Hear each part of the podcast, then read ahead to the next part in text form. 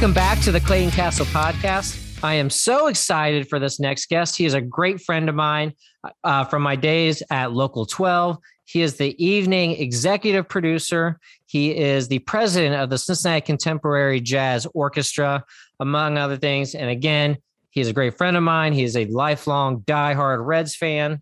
I am so excited to welcome my next guest, Doug Lillibridge. Doug, thank you for joining me. Uh, thanks for asking.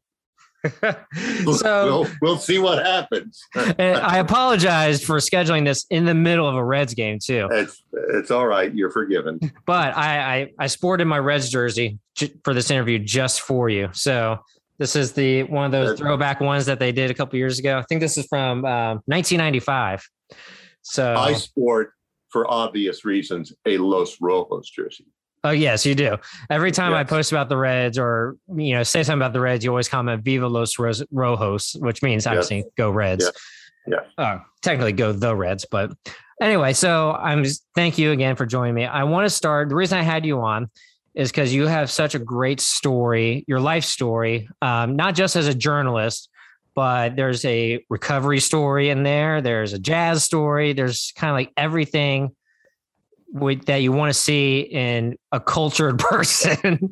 um, and so I want to start at the beginning. You actually went to uh, Milford High School, right? Yeah. Um, so what was it like growing up in Milford? You said you grew up in other places as well. What was uh, kid Doug like? Well, kid kid Doug. Actually, you brought up the jazz thing. Kid Doug was that was where my love of music really took off. I we I was born in Coshocton, then we moved to Lancaster, and then we finally moved to Milford. And and uh, you know, I I was already playing the saxophone, but when I got here, um, I hooked up with a teacher, Herbie Aronoff. God love Herbie. He's he's still um, he's still kicking. Um, he's pushing eighty, um, and he's part of the Blue Wisp Big Band. But he he became my teacher and um, a love of jazz was born. And uh, it has been it's it's huge. It's a big part of my life. Probably probably unmanageably big at times but it's um, you know i have a I have, I have like 2500 cds it's uh and and like all but maybe 10 of them are jazz. Um i've i've you know, like you said, I I'm president of the Contemporary Jazz Orchestra. I mean, all of this stuff, and I what what it was like in Milford at the time is that the band was really good. I mean, really good. We took top honors. Marching band took top honors in competitions. The concert band took top honors, and the jazz band did too. And um, it just became. It was so much fun it was so much fun and became a, a really big part of my life that carried on into college. And then I, you know, I worked, but I played sax professionally on the side all the way up until uh, I was in my late 20s. What kind of values were instilled in you by your family? I know you were really close with your parents. Yeah. Um, what kind of values were instilled in you as a kid that kind of helped you throughout your life, through your recovery, through your your um, career in journalism? Work hard, always give uh, more than a full day's work for a full day's pay. Uh, be humble.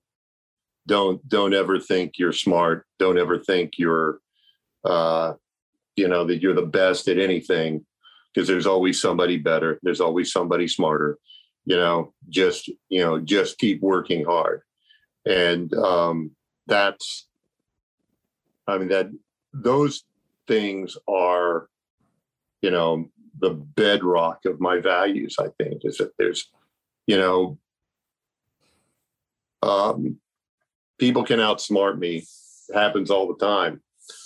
You'd be hard pressed to outwork me, and um, that's that's a big that's that's a big part of it. You know, um, the other stuff, uh, you know, um,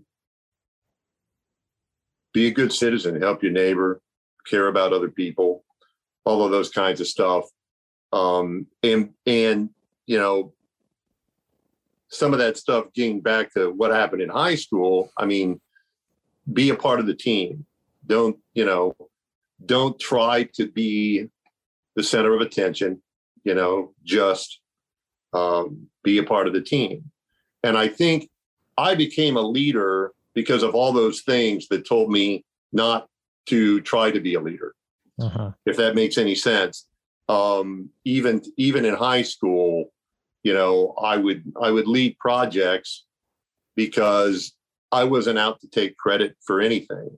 I wanted all of us to, you know, get credit for something succeeding, and and I think that's that's carried forward in a lot of ways today in many parts of my life. I think a lot of those traits that you mentioned, being a hard worker, being a good citizen, I think a lot of those that you mentioned are very important in someone who wants to go into the journalism field, the media field. Um, what made you want to, what drove you to want to be a journalist?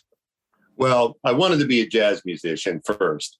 And, uh, and I, I knew what it took to do that between how much practicing it would take and just the overall talent level. When I when I started to look into that and I was exposed to people from other parts of well, really not the country, but the region who were really good players, I'm like, that guy doesn't try half as hard as me, and he's three times better than me and I just kind of saw the writing on the wall that that there was there was some club in their bag that I lacked.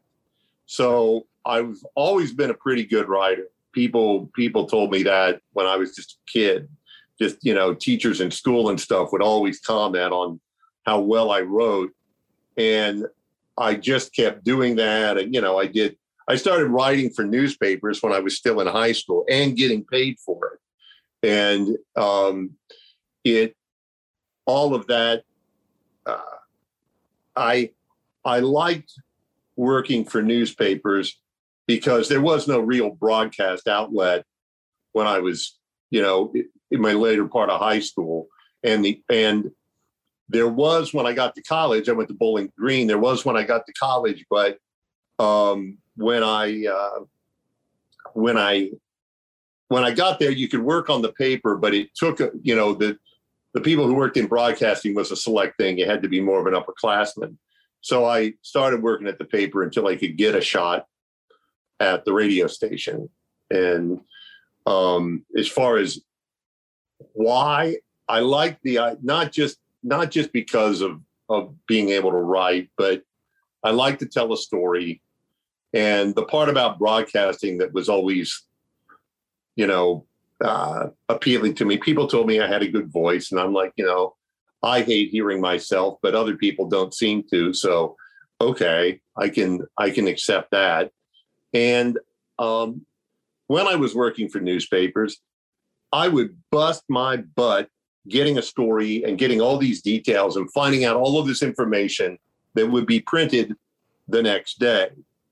Meanwhile, somebody in radio or TV would cover the same story find out half as much, but nobody paid attention to my story because they'd heard it or seen it the night before. And that used to tick me off. So I'm like, well, if I can't beat them, I'll join them. Uh-huh. And that's that's how I wound up putting most of my emphasis at that time in my life, mainly in radio. I did a little TV in college, but um, my vision's not that great. I can't read a teleprompter. So, um, well, I I can, but not very well, and uh, and so I I ended up I ended up doing the uh, going the route of uh, radio for a long, long, long, long time, and then I got into TV later behind the scenes.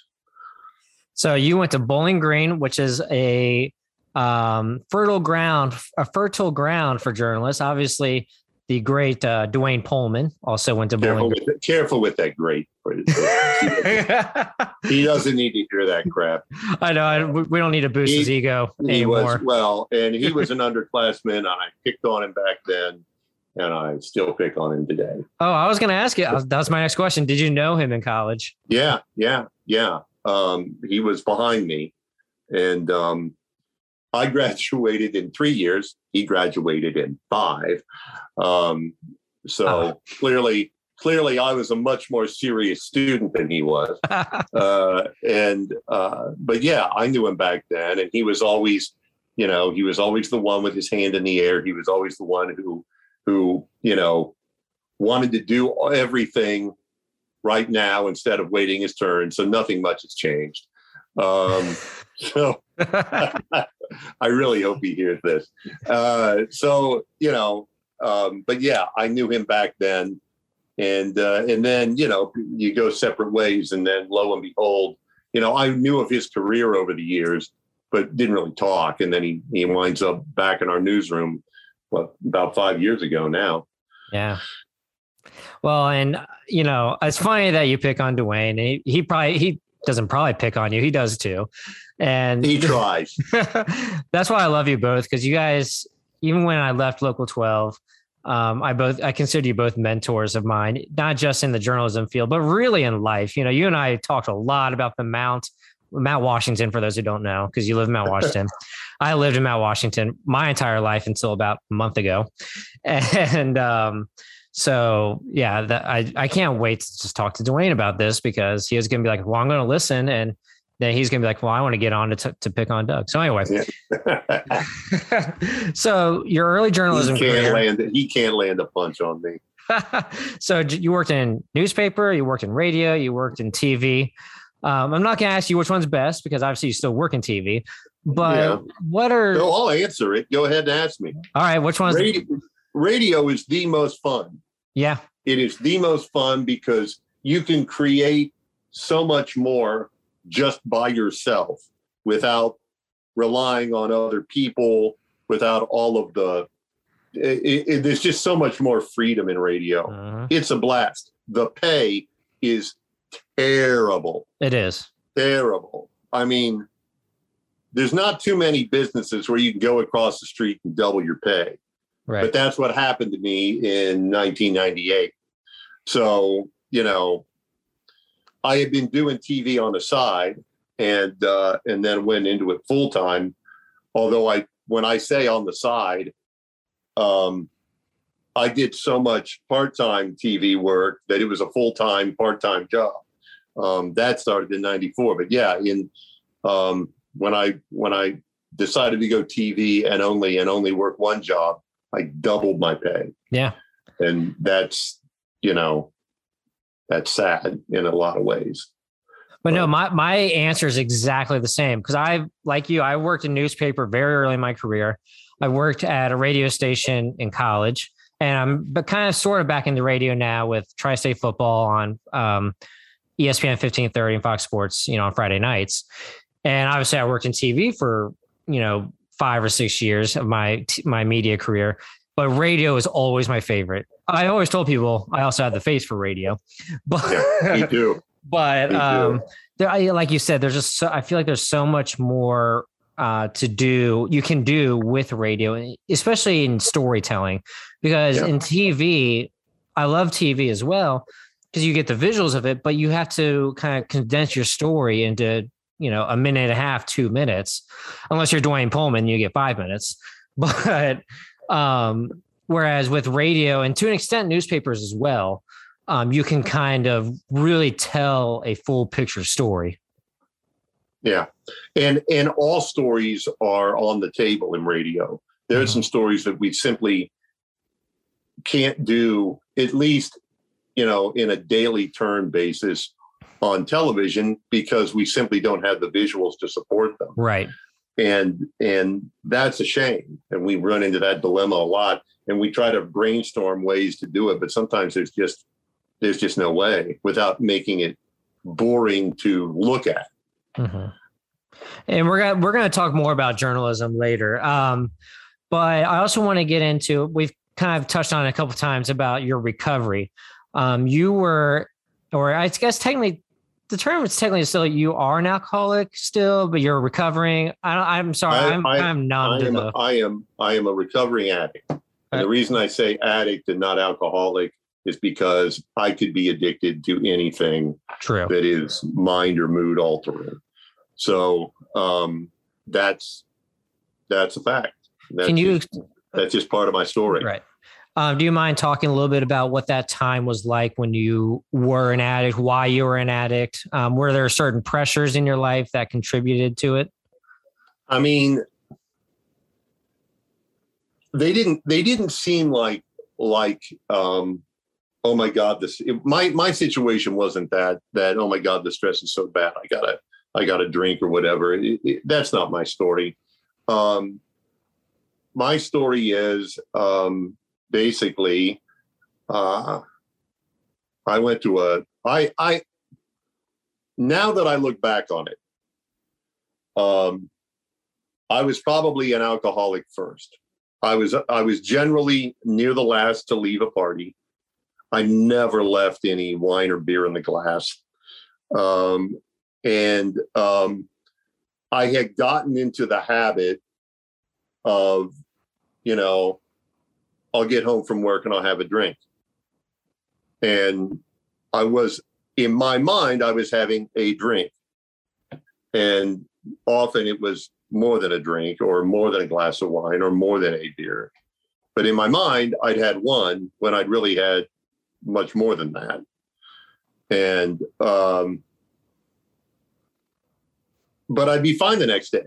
I, I you know, I didn't, you know, I wouldn't be hungover. I'd go to work. I'd be fine. And but I was I was already in that kind of a cycle. And President's Day weekend, 2001, um, a friend um, introduced me to cocaine, and uh, you know it was it was really something. And he was a guy with a good job and a good situation and he was doing it and and he wasn't you know hadn't lost everything or anything like that. So i thought this i thought to myself well you know maybe all that stuff nancy reagan's been saying all these years is not uh, you know is for weaker people or whatever kind of nonsense you tell yourself. And had it stopped then it would have just pretty much been then. But there'd be a phone call again in a couple weeks. Hey, do you want to? And I'd say yes. And then it became more frequent and more frequent and more frequent and more frequent. And then it becomes that thing that you can't stop. I don't know. They they show you things in rehab where uh, uh, it shows brain what what happens to brain activity when you introduce cocaine into the brain, and it's like it shows like a healthy brain, and then um, cocaine is introduced to the brain, and brain activity stops in this one part of the brain, and that is the brain that controls reasoning. Mm. People say, just say no. At that point, you don't know there's such a word as no. Right. All you know is full steam ahead. And it, you know, it creates the what I did creates a uh, uh, a mental withdrawal. You know, opiates, which were never my thing, opiates um, create a physical withdrawal, and you know, I've seen people and helped many, many, many, many people through those. Um, but but cocaine creates a mental withdrawal. You think you need it, you don't, but you think you do, and uh, and because of that, you know, you make some very poor decisions. And what happened with me was, so I finally stopped that after you know 16 18 months of hell and um and lost everything you know uh and uh when i was able to drink again um i found that it went to the same place theoretically. Um, I didn't know how to slow down. I drank at a prodigious level that I hadn't drank before. And I was awfully depressed about everything that I'd lost, and that led to it. And, you know, they diagnosed me with clinical depression and, and all of this stuff, which I'm not sure how much of that I buy because they said they, this is a little bit off the track, off the topic, but they diagnosed me with clinical depression. And they said, Your brain chemistry is too screwed up. We're not going to give you anything for it. Come back in six months. I came back in six months and she went through these questions. She says, You no longer suffer from clinical depression. And I said, Is that something you get over in six months? And she said, No. And I said, Then which time were you wrong? And uh, yeah. I didn't pay her. and and uh, out the door I went. But the only thing that had changed in those six months is that I'd, I'd, uh, I'd become part of a 12 step program and I took it very, very, very, very seriously. And so, you know, um, I'm not going to get religious on you because I'm not that religious of a guy. I'm a pretty spiritual cat. But the uh, but that is the number one thing that had changed is that I developed a relationship with a higher power, mm-hmm. and uh, and that you know the tentacles from that go to all facets of life. Was there? So you said you have been sober for a little over 18 years. You know the you know the exact the exact time. As we speak here today on the 22nd of August, 18 years, two months, and 18 days. Was there a not that I'm counting. Not that was there a specific moment, a specific event that happened that made you realize, hey, I need to I need to get sober, I need to get clean? Was there a an event that happened? What was the kind of turning point for you? Well, I had had nine months under my belt, and I got in a fight with my dad, and uh, I had to go to a drunk driving class um, in Newport, and I had to take the bus, and I I was mad at my dad, and and I was living in their basement because I had been reduced. I'd lost my house and was living in their basement, and you know had to move back from DC to Cincinnati, and um, we got in a fight, and um, when I I would go, I would take the bus eventually to Newport. There's a lot of long when you're taking it from Eastgate, it takes a while to get there with uh-huh. the transfers and everything. But after class, I would go back downtown and I'd have two hours to kill before there was another bus back to uh, back to uh, Eastgate. And uh, I was angry and I said to myself, I still had a couple bucks in my pocket. I said, I'm going to go for a walk up up Race Street, and this is Race Street in 2003, not anything like it looks like right. today. And um, I said, I'm going to take a walk up Race Street, and um, whatever happens, happens. And uh, sure enough, somebody offered me dope, and I said yes, and um, ended up having to call them at about two no, three thirty in the morning, three thirty, four o'clock in the morning, and say, "Would you please come get me?" Um, I was at basically a flop house that they've torn down now that was on Main Street, um, and uh, they came and got me, and they had told me if I screwed up again, I was out. And uh, but they didn't kick me out and a week later, I I went. I had the same deal. I had to go to drunk class again. He got in an argument with me again. It was the exact same set of circumstances as a week before, and essentially exactly the same thing happened. Only this time, I said, uh, I I called them and said I was I was with friends, and and um, and that I would find my way home. Don't worry about it. And uh, of course, they did worry about it. And uh, finding my way home amounted to me. First, I thought, well, I'm out of money. Um, I'm feeling a little twitchy because I've just used some cocaine. Uh, I know what I'll do. I'll go to hotel lobbies and act like I'm waiting for someone because the first bus wouldn't run until 6.30 in the morning. Uh-huh.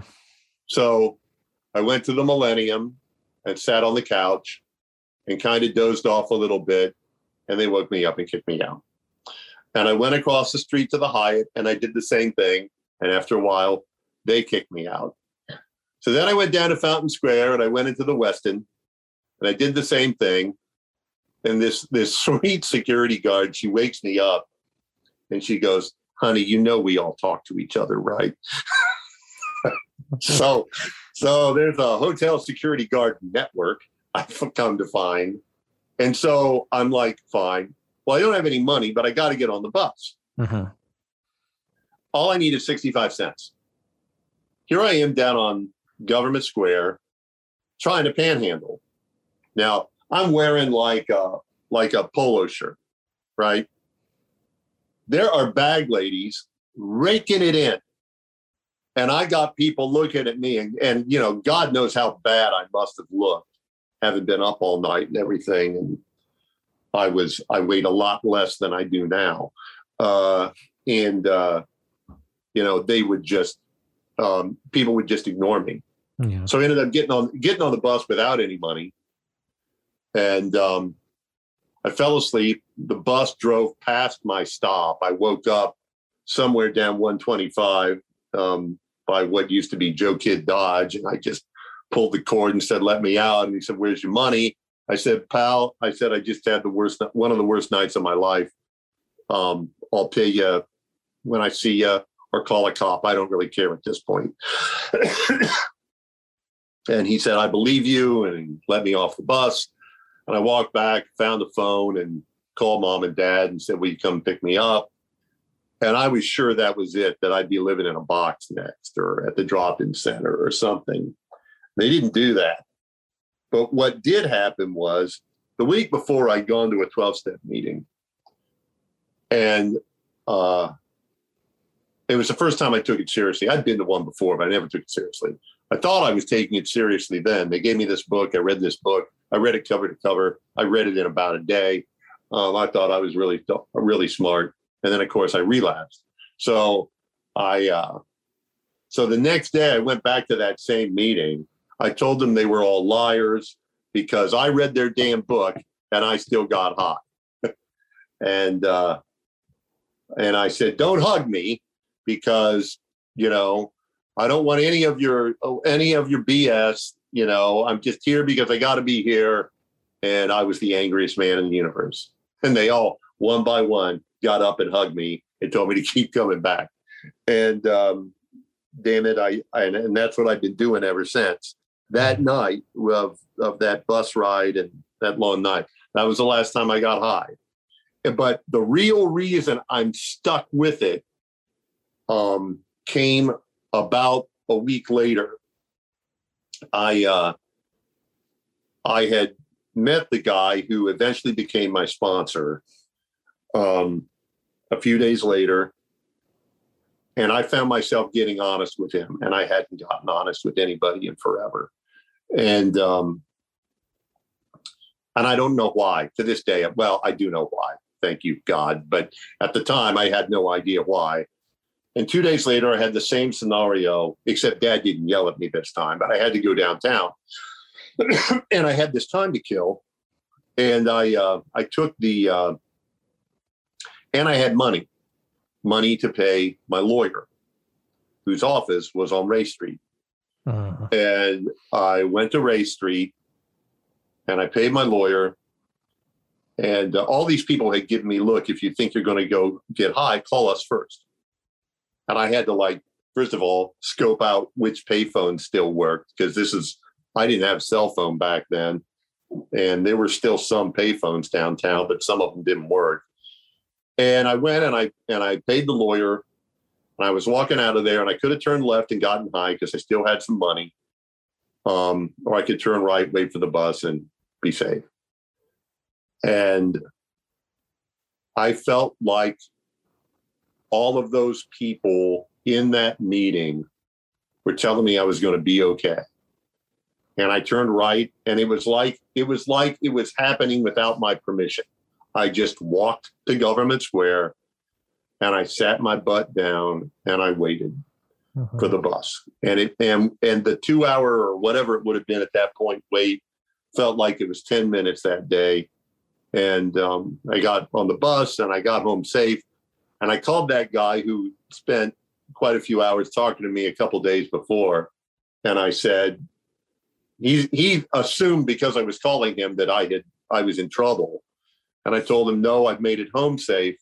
And I said, so, uh, he hates this story because I, I said, I said, so all of this happened. So you're my sponsor.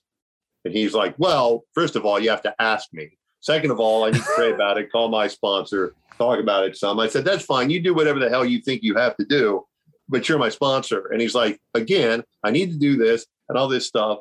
And I said, look, man, I haven't in the last couple years had money and opportunity and not gotten high. Today that happened. You're the reason why you're my sponsor. And he said, okay. I've only had one sponsor, and he and I are so close. We can finish each other's sentences. Um, we know each other so well.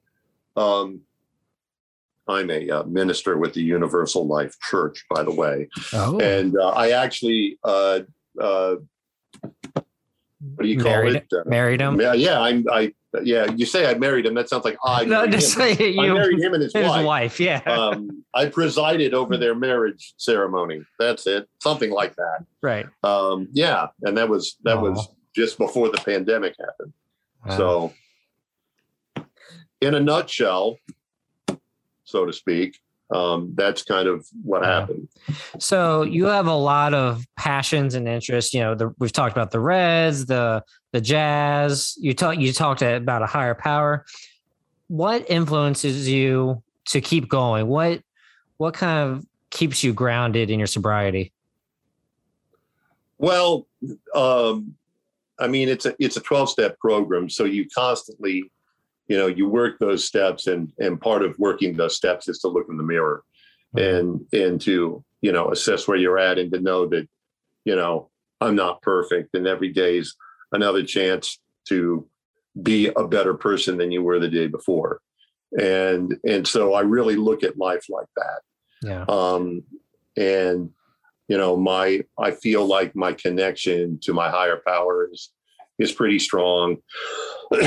and so, you know, we talk a lot and my concept of prayer is probably different than a lot of folks, but I talk to my higher power the way I'm talking to you. Uh-huh. Sometimes I cuss and sometimes I get angry.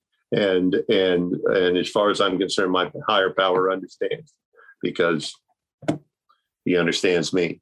And um and I um so that's a big part of what keeps me grounded. But I also I sponsor some guys um, quite a few guys, a baker's dozen, and most of them don't require a lot of attention because they've been with me for many many years. But but even the rookies, you know, I need to keep doing what I do and and keep trying and striving and reaching because I need to set an example for them. Right. I don't want them to put me on a pedestal by any means. God no. But I I want them to understand that this doesn't just stop. You don't get some magic no, amount of time clean and then put your feet up because I've seen that happen to people, and some of those people are no longer with us.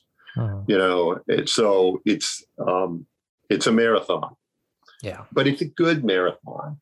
I mean, later tonight I'm going to go to a meeting, and and um, every meeting is a chance to help someone or be helped. Yeah. And I don't know which way it's going to go going in.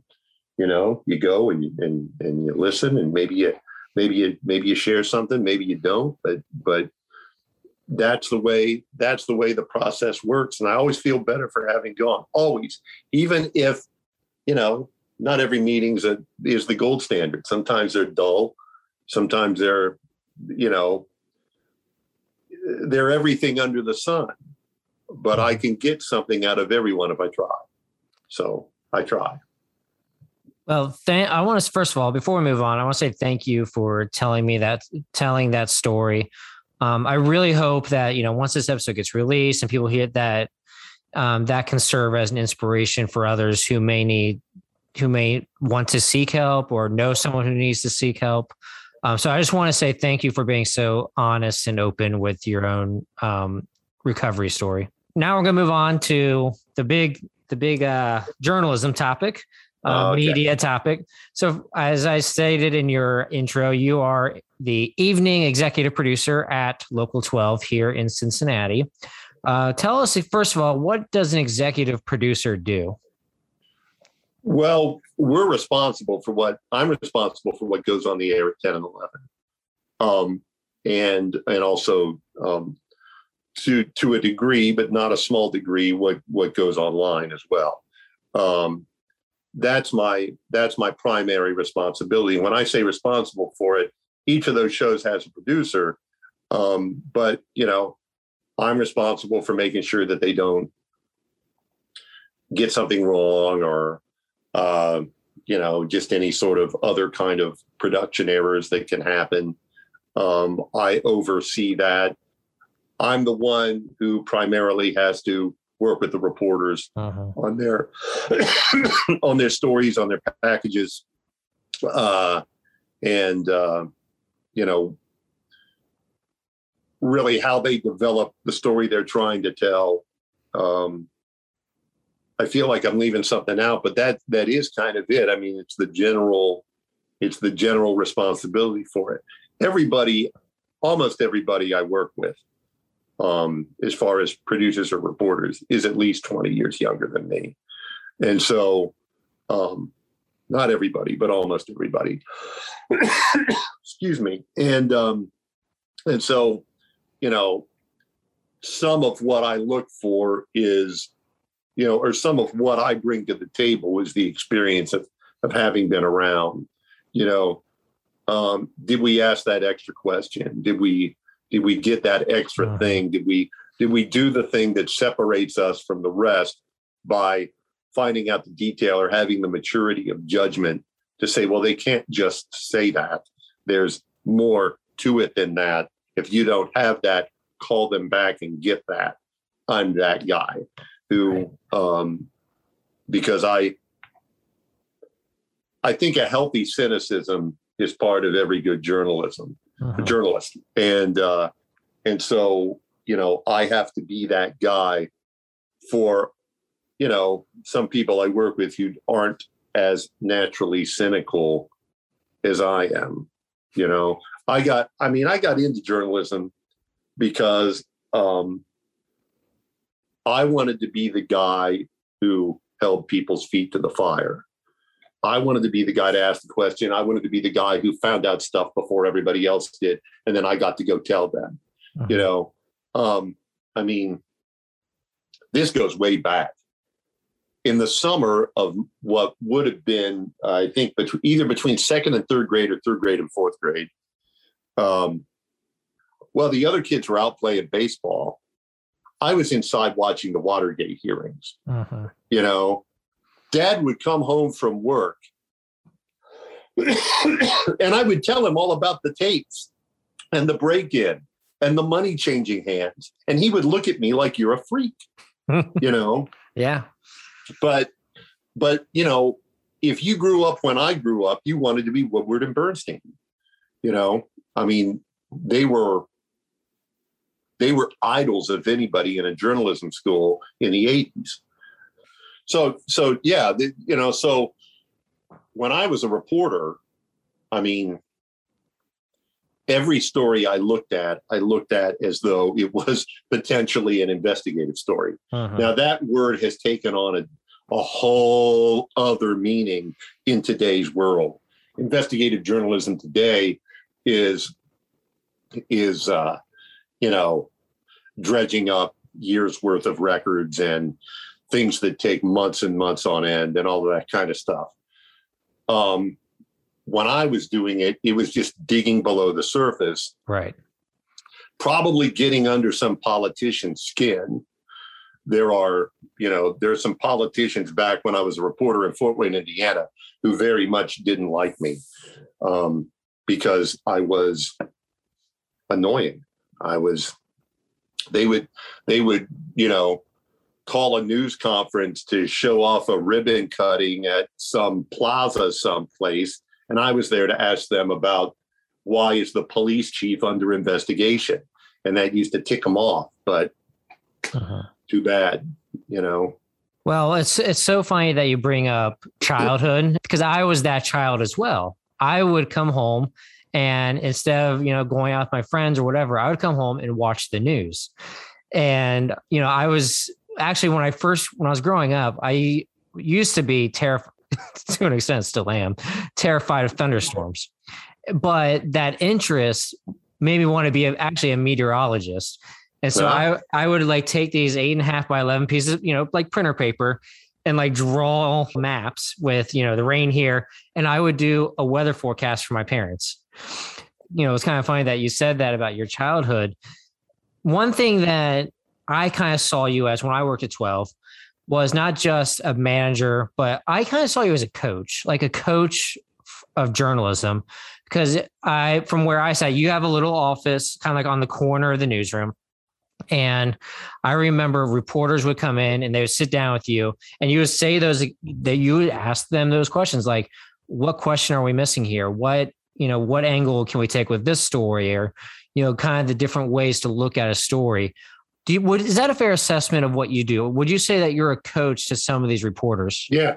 Yeah. I, I I'd like to think I'm a coach to anybody, you know, I, I feel like I've got enough experience to offer some kind of, for lack of a better word, coaching to anybody, whether it's whether it's a producer, a reporter, an anchor, uh, a uh, somebody on the assignment desk, even the folks in digital, because uh-huh. You know, in some way, shape, or form, I've done all those jobs. I wasn't yeah. an anchor on TV, but I was an anchor for a long time on radio. So you know, I I know what it's like to be on the air. Uh, I I know what it's like to report a story. I know I have this. Um, you know, I used to when I was in, when I one of my first jobs in radio. Um, the um, the news director put up this sign. It looked like one of those landscape things that has like these inspirational sayings on it. Only um, one of them said, "Who gas?" who GAS, and that meant who gives a shit. And the other one said, uh, what the blank does it mean? What which we interpreted to say what the fuck does it mean? And and the and those were always up there. But I I've always thought about that because when I those things and many other similar questions, because when I'm it's not enough that you tell me what you've reported. Right. You have to make me give a shit. Mm-hmm. And um, and so uh, there's ways to do that with a variety of subjects. It's it's whether or not you you achieve that goal, and uh, you know I'm always challenging, you know, the producers first. How do you get me interested in your show? And then each story within your show, how do you make me care? and um, and for the reporters don't just go out and repeat to me what other people told you make it a story yeah you know tell me a story engage me um, and challenging them to do that is part of my job and i know for a fact that every single reporter i have ever worked with as a manager at some point or another I couldn't stand me for that very reason. But I'd like to think that some of them anyway knows knew that I was probably right, but they were on deadline and it made their day longer. Uh-huh. and so therefore, you know, at that moment I was public enemy number one, but that's the way it goes. Right. You know. Well, and I think another thing that you're really good at, at your job, and this isn't a Doug love fest, but I'm just kind of trying to give the listener a picture of what you do because again you're behind the scenes you're not on air people the general public may not know who doug lillibridge is um, until obviously this podcast drops oh yeah then i'll be a household name right exactly exactly but i think another thing that you're great at is you know i was in the journalism business for like five years and saw a lot of huge kind of stories crises go on in the community you know, I was here for Harambe. I was up in Dayton during the tornadoes and the shootings. And there were, you know, a lot of big stories that I got to cover in five years. But not a lot, a lot of times the managers or people in the newsroom didn't know how to kind of handle the situation. One of the most it's going to be kind of weird sounding, but the most comfortable I've felt during a crisis situation was when you were at the helm. And that was the night. Do you remember the night um, Bill Brewer died, the Clermont County sheriff? Yeah. You had come in you weren't that was on a weekend. You had come in for something completely unrelated. I think you forgot something in your office no i i was i that night i had just gone to a bearcats game. Oh that's what it was buddy yeah. drove and i left my car in the parking lot. Mm-hmm. and i was on call that weekend. Yeah. And i uh and then jillian was on the desk. And i was on I, digital. And i called in um just to say thinking that i she's going to say everything's fine and i'm going to go home and go to bed. Yeah. And i uh she she said, "Hold on, I think I got something." And I had just turned on the Highland Avenue, and I hear them say, "Officer down," through the scanner through her phone. Right. And I did a U-turn on Highland Avenue, and I came back in, and I worked until, holy moly, I think one or two the next afternoon. Yeah, I was. Um, I remember because that happened like at 11 o'clock, like maybe 10 or 11 at night. And I was supposed yeah. to go home at 11 30 or midnight. Yeah. And you came in and you, but what I liked is you had control of the situation. You knew exactly who was doing what, who was going to go where, how long they were going to be. And um, that's what I really admire about what you do is you kind of keep this calm persona during a crisis. Whereas, um, you know, some, some managers don't do that, you know, just to be, to be honest. And I would look for your direction. You gave me clear directions, you know, do this, put this on the web, put this on social. And um what do you I don't want to say do you thrive, but where does that skill come from? Because you have to learn well, to stay calm during those kind of situations. I'll, I'll, tell you, I'll tell you a quick story about that. That that might be, you know, I don't know, might be telling, it might be sad. Um, so my first real ongoing, continuing coverage situation that I found myself in was in uh, it was uh, in 19, I guess it would have been January or February of 91 when the first Gulf War started. Uh-huh. And I was at NBC Radio and uh, when the when the uh, missiles started going off, I was at a bar and I saw that the news was on at a time when the news wasn't supposed to be on because the sound was off on the TV. And I looked up and I said to the bartender, I said, turn that up. And then when I realized what it was, I went to work. Uh-huh. And my I normally worked uh, at that time 3 a.m. to 11 a.m. producing a morning news magazine show. And I went to work and I said, and they said, you need to go home and sleep because you're going to have to be here for a long day tomorrow. And I said, I want to be here. And so I stayed there that night and watched how they did things because mm-hmm. I had only been working for them for a little, for about a year and a half. I got there in July of 89. And, uh, and I wanted to know how they did what they did when you were essentially working without a net. Right. No script, no nothing. And we were on the air wall to wall. And then, so we did our regular morning show and and then after that everybody took turns. You would each producer would be in charge of continuing coverage for three four hours at a time. And then someone would relieve you and so forth. And and it just went on and on and on like that for days. Well fast forward. I'm in washington when 9-11 happens uh. and we were on the air because it happened in washington. Right. you know we couldn't just go to network we were on the air too, round the clock for a week. And um, I remember, and um, I was also uh, teaching at uh, Howard University at the time. I was an adjunct. And um, one of my former students, because we took turns just on TV, just like I had many, many, many times for many big stories when I was in radio. And um, you would sit there and because we were we were an NBC owned and operated station, um, you know, we had access to all kinds of stuff that a regular station probably didn't have access to. Network correspondence, feeds of news conferences, you know, in in New York, in DC, in Pennsylvania. Um, wherever wherever anything was happening, and it was my job to just tell the anchors to throw to this. We're going to go to this now. This is coming up. Tell people this is coming up in ten minutes. That kind of stuff, and just try to keep the train on the track with everything that was happening. And at one point, my remote coordinator, who had been a student of mine just a couple years before, uh, she looked over at me and she goes, Why aren't you more freaked out by this?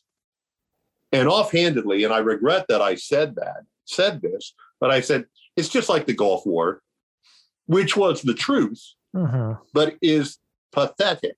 And I don't know what the hell that says about me, but but to think that I could be in a tragic situation like that. My best friend, or not my best friend, my next door neighbor, where I lived in Alexandria, my next door neighbor was killed at the Pentagon. Oh. And, um, but it was like, we just have to do this. Right now, we have to stay focused. We have to do this. And there is a, there's a thing that comes from that. Um, you know, I talked to some counselors and stuff about it when I was when I was in DC because they NBC brought people in here. They're here if you want to talk to them. Because I'm like, what's wrong with me? Why am I? Why am I not? Why am I not feeling it? That was what I thought. And they said it's not that you're not feeling it, it. Is that you put it in a drawer because you have this this big thing that you have to do. Right. You will feel it. It will happen, and it will happen at a time without your permission. And sure uh-huh. enough, they were right. I mean, it would hit me and I've gone through it's not the same thing, but I mean, it's kind of like the grief you go through. I lost my parents at the end of last year, and um, you know, that hits you at weird times. You know, I uh, a couple weeks ago I was in in a Kroger store I had that I used to go to to get them stuff because they were on lockdown, and I hadn't been in there since they passed away, and I find myself just overwhelmed with stuff. You know, it's the same kind of thing. You you you put stuff in a drawer and then it shows up without permission. So um I don't know if I so much keep it together like you put it that, that makes it sound like I'm I don't know somehow tough or more cool headed. What I you know, what I'm doing is just worrying about the next thing. Right. You know, and maybe the thing after that, but I'm trying not to worry about things 10 things from now because that will screw up the thing that's happening right now. Mm-hmm. If that makes any sense. No, and, and it definitely does because you know, I went through a lot after the Dayton shooting. I, you know, I was in Dayton when that happened. That was the day after. I think there was a shooting in El Paso the day before. Yeah. So there had been mass shootings all over, but you never really feel a mass shooting until it happens where you are, like in your backyard. Um, in that in that case, it was the Oregon district, which I had been to before and have been to since. And but you know when you're in a newsroom you're solely focused on what you are doing. So for me yeah. i was getting things on the web. I was getting i was making sure these um, news conferences were being streamed. I was doing this this and that when was not able to process what was actually going on because yes i'm a journalist but i'm also a human being and i'm going to feel these things but you can't feel those in those moments. And that's kind of what i was getting at with you was you know, you were really good at keeping calm during that. And because of that, I was able to feel calm. You know, you're only as calm as your leader. That's kind of how I, you know, view being in a journalism newsroom. And you really helped me get through that because I don't, I don't know if you know, but my dad's a cop. Yeah. And so, like, I thought that was going to suck a lot. Like, that night was going to suck a lot more than it actually did. I mean, yeah, I still felt for, like, obviously, Detective Brewer's family and all that but um, being able to process that kind of in the moment, but kind of not um, because of your cool demeanor. You weren't freaking out. You were not saying, "Oh my gosh, like what's happening." But um, you you have very what I'm saying is you have very good crisis management skills. Well, you one of the things, you know, I've been doing this for 41 and a half years, hmm. and you learn things during that time. And I've had good teachers and bad teachers.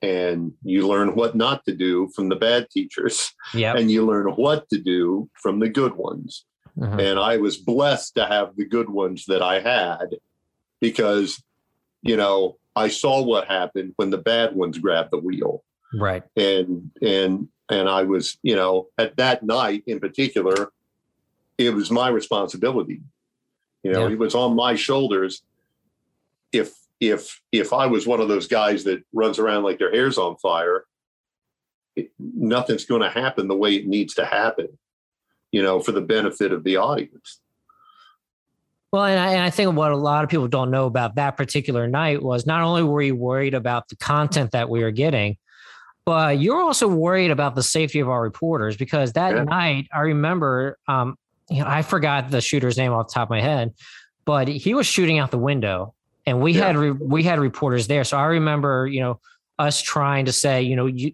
stay close, but stay kind of away, stay out of sight.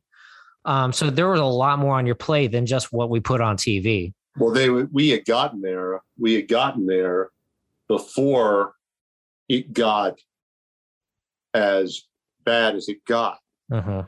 and uh, we were too close when we uh, Yeah. at one.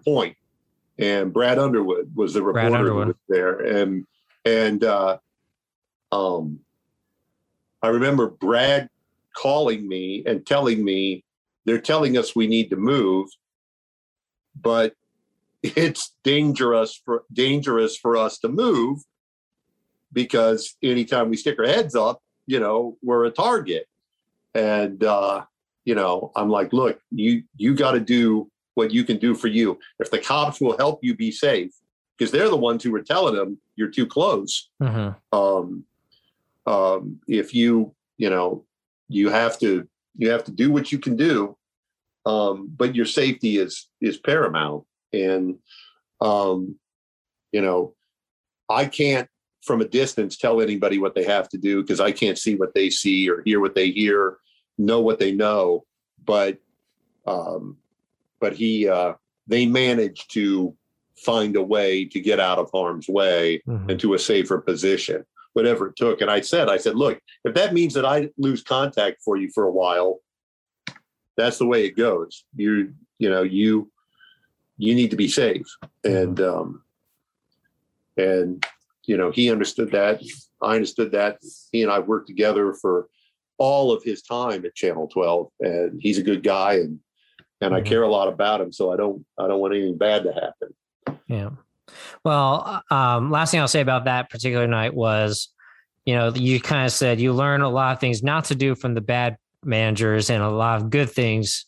Um, you learn a lot of good things from the good managers. And that night, I learned a lot about journalism, about how to go the right way about a story um, because of your leadership that night. So I just want to say thank you. Now I want to move on to um, kind of like a more specific question about local journalism and Mhm. local TV. You know, you hear we live in a society where you hear a lot of fake news, a lot of distrust in the media, but a lot of that is put on, you know, the CNNs and the Fox Newses and the the net the networks, the national news stations and organizations, but not really on, a little bit on the local, but not as much. Can you talk a little bit about the role that local journalism plays in informing the public?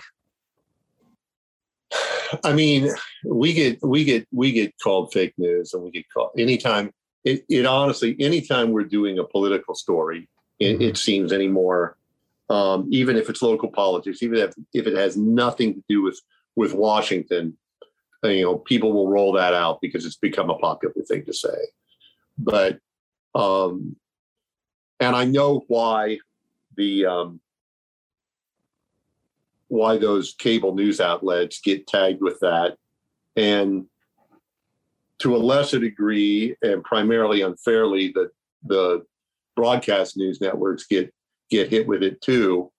Um, and you know, not, most of that doesn't apply to us in local news.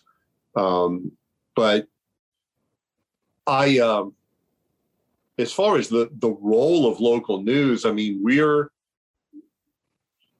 I almost said we're the first line of defense. I guess in some ways that's true, but we're the ones who care about where you live. Uh-huh. You know, we're the ones talking about what's going on in your community. You know, we're not, we may cover an issue that is a national issue, but we will cover it in terms of how it affects you here in the greater Cincinnati area. Um, we're not, we don't have an agenda other than the truth. And um, it's sad, it saddens me that the idea of the truth or what the truth is has been corrupted by this whole notion that um, you know the media has an agenda and they're out to tell this or that thing you know. Like i said i've been doing this for 41 years and i've done it in small markets medium markets big major markets. I've done it at the networks and no one has ever told anybody to slant anything you know.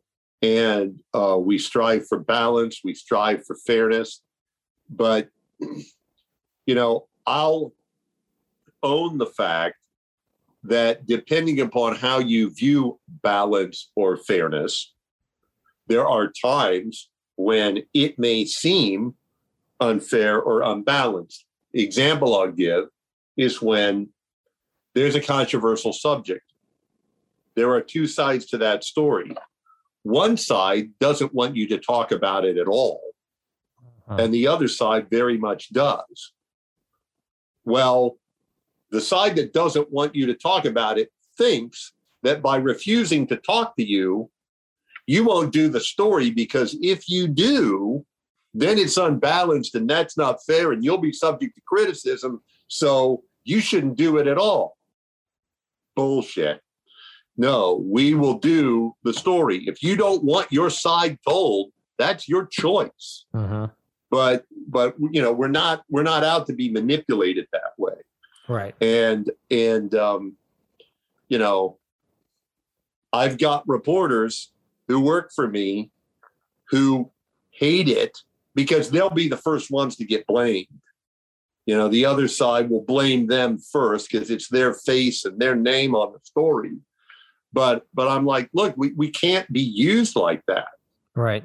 You know we can't um, we give you the opportunity to speak you don't want to speak you know and we and by giving you the opportunity i don't mean we just call you and leave you a voicemail I mean we try hard to to get you in many different ways and many different attempts um, but you don't you don't get to keep the news off the air by you know refusing to talk to us.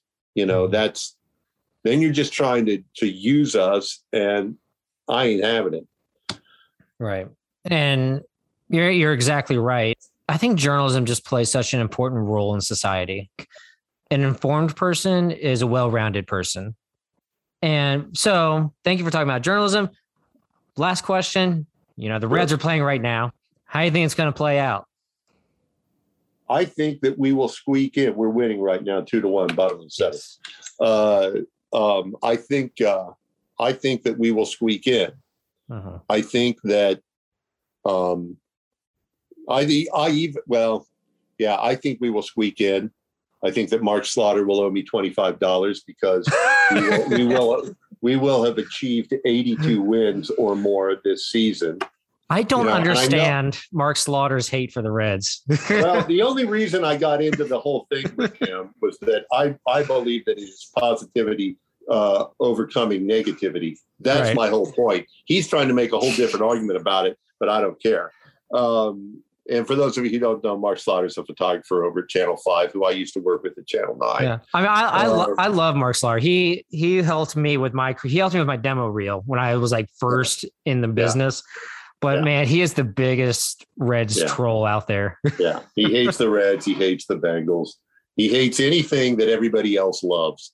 Right. Know? Exactly. So so I I I just I dog it back and say, you know, when you're when you breathe negativity into the world negativity comes back at you if you breathe light into the world light comes back at you And uh, and I just keep telling him, I'm just breathing light, man. Yeah. And and and he wants to turn it into something else. I'm like, sorry, not Uh. not playing your game. But, All right, but and the- uh, but I'm I'm very optimistic for the Reds. I do believe, you know, um, that they'll make the playoffs. Now, you know, what'll happen then is is the hard part because the most likely scenario is that they'll they'll play either San Francisco or LA in the first round, Mhm. and um, On the road. be- yeah, well, yeah, at least to start, and and that'll be ugly it- If they're playing like they've been playing, I really think they can compete with anybody on the field. I, I, I wouldn't say like going out to LA or going out to San Francisco is a compl- is an automatic L, especially for what we did in San Francisco nine years ago. Well, I think I think the Reds do well or very well against average pitching. Yeah, We we suck against really really really good pitching. but the Do- Yeah. the Dodgers pitching is not that great right now. I mean, Right. Bauer's having the- his issues, and Yeah, well, but but but look Kershaw at look at their, look at their look at their lineup, man. I mean those Yeah. those are not C plus pitchers right, in their in their rotation.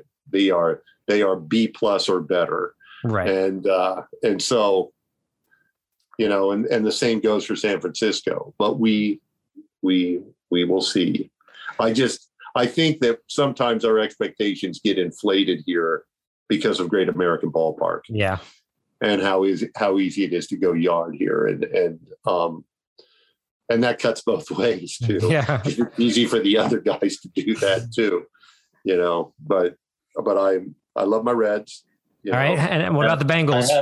over my over my uh, TV right now is the Great Eight.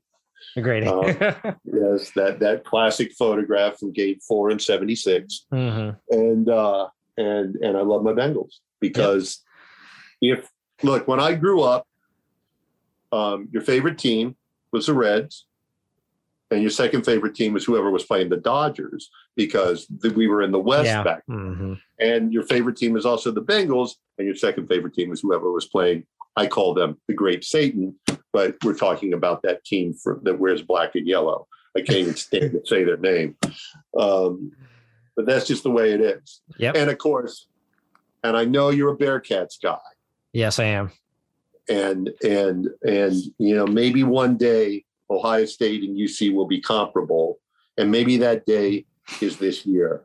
I don't I don't think it is, um, but I love I love the Bearcats doing well. You do. I absolutely love the Bearcats doing well, and I pull for them in every game. You know, but Ohio State's always got a shot at the national championship, Yeah. so that's a different that's a different level. You know, I, I really think and I, I, thi- love Fickell, and I hope he stays forever. I do you too. know. That's now that that's that's a pipe dream, but I I think this is I th- I th- this is not just a UC fan in me, but it partly is. Um, I really think I think they're going to beat Indiana. I don't think that's really a question. I think they have a good shot at Notre Dame. I I, I, don't think they do too. I don't think that's Oh, going to be an automatic loss. No, I don't. I don't either. I don't either. And um, especially when you played Notre Dame early in the season, for the last several seasons, it's felt like it's taken them until middle of October to figure out who they are.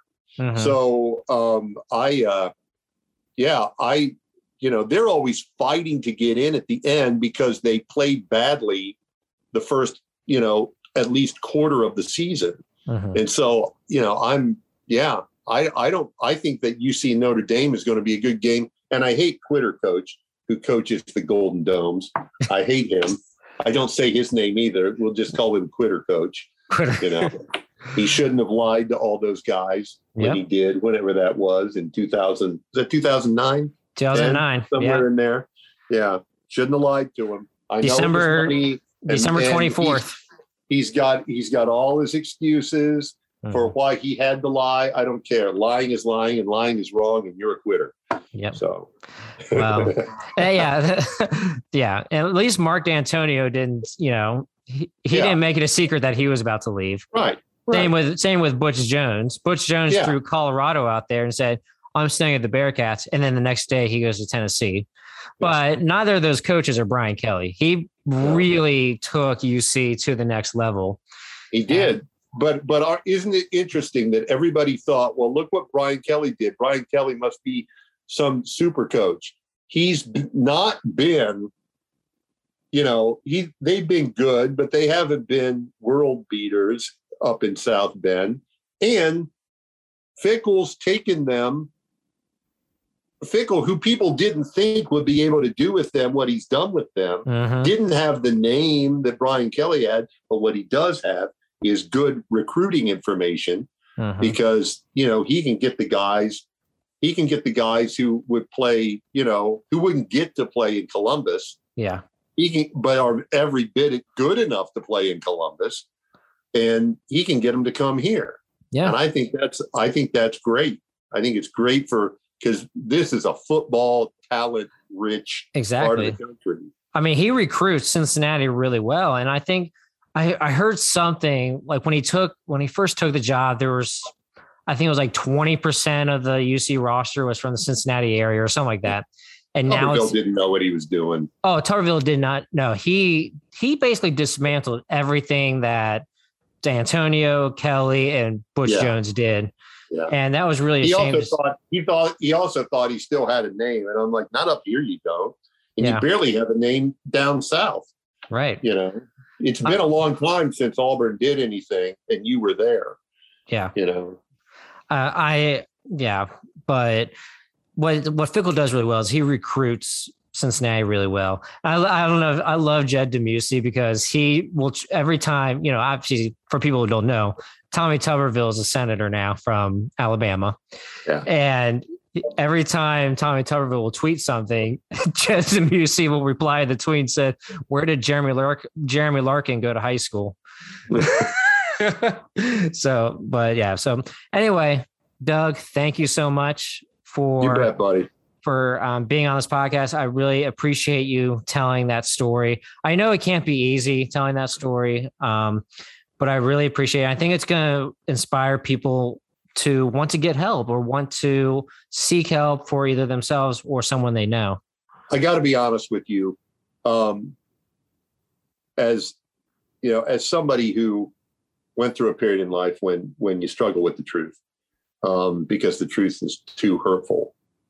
Um, after you come to the realization that telling the truth can save your life, and you get used to that, it's not a struggle. It's Yeah. just my story, you know. And pe- if people want to judge me for it, that that that's fine. And maybe I'd feel differently if I was still in the gutter. But um, but I mean, I'm not high on on a hill either. I mean, what I did derailed a career that could have me in a quite different situation today. But I also think that that hell that I went through um, made me a better man, and that better man was able to do so many more things that are better for me and my heart and better for the people I've come in contact with. And you know, it's it's hard to say, it's hard to hear sometimes, but it's the truth. You know, at the end of the day, the hell I went through turned out to be a blessing. Yeah. Well, and I'll never forget. I don't remember if I posted something on Facebook or if someone had told you something, but I remember when I was at Local 12 the first time, because I was there twice, obviously. Um, I, rem- I remember I was going through something and I did I barely knew you. Like I had ju- I think I had just started or something, and you pulled me in the office and said, Are you okay? And I said, Yeah, I'll be fine. I just, you know, I'm going through something. And you gave me your card and you wrote your cell phone number on the back and said, if you ever need anything, give me a call. I'm here for you. And I just want to let you know like how much that meant to me then. You know, that it really showed that you cared. And um, you know, you're more than a, an executive producer, you're more than a manager to me. I consider you a really good friend. So thank you for everything. You're welcome, pal. All right. And we'll be right back with the rest of the podcast.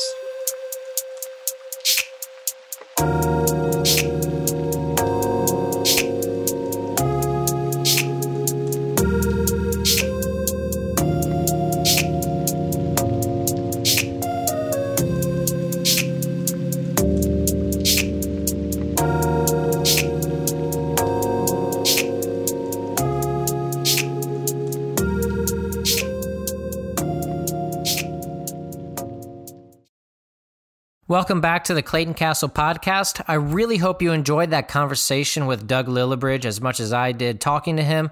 He is such a great friend of mine, a great mentor of mine from my days at Local 12. He is the evening executive producer, helping the reporters and the producers gather information for the 10 o'clock and the 11 o'clock news there at Local 12.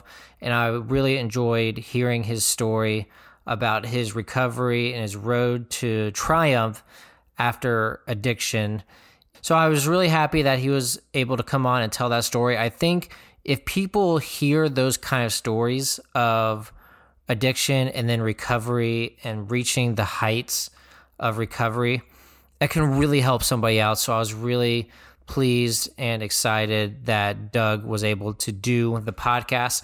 Now, on the blog this week, I have an update to our good friend Mike Moroski. He was on last week. Mike Moroski has done quite a few things since he was on the podcast. A lot of things happening down in Cincinnati Public Schools with different COVID 19 mandates. I talk about Mike's role in those mandates. You can check that out. Plus, going off of Doug Lillibridge's interview, we have resources for those who are struggling with mental health and substance abuse. We have um, resources for the National Suicide Hotline, resources to find treatment centers for those struggling with substance abuse, and a substance abuse hotline as well. So if you or someone you know is struggling with mental health or substance abuse or thoughts of suicide, check that out. Forward that to somebody if you need to. Um, you know, if I can just save one life through this podcast, it's really worth it. You know, no one deserves to go through life alone. No one deserves to go through life feeling depressed and on drugs and on alcohol. So let's try to work together to bring down those rates of addiction. That's pretty much it for this episode of the podcast. You can find the the blog at claytoncastlepod.blogspot.com and you can subscribe, follow, do whatever you need to do on Spotify and Apple Podcasts. You can find us on Facebook at the Clayton Castle Podcast. Feel free to share to your best friend, your mom, your dad, your cousin, your aunt, your uncle, your wife, your girlfriend, your fiance, your grandparents, your great grandparents, your great great grandparents, whoever might enjoy a good podcast about storytelling. You know, I love telling these stories and I love hearing your feedback and love hearing your stories as well. So thank you. Have a great weekend and we'll talk to you next week.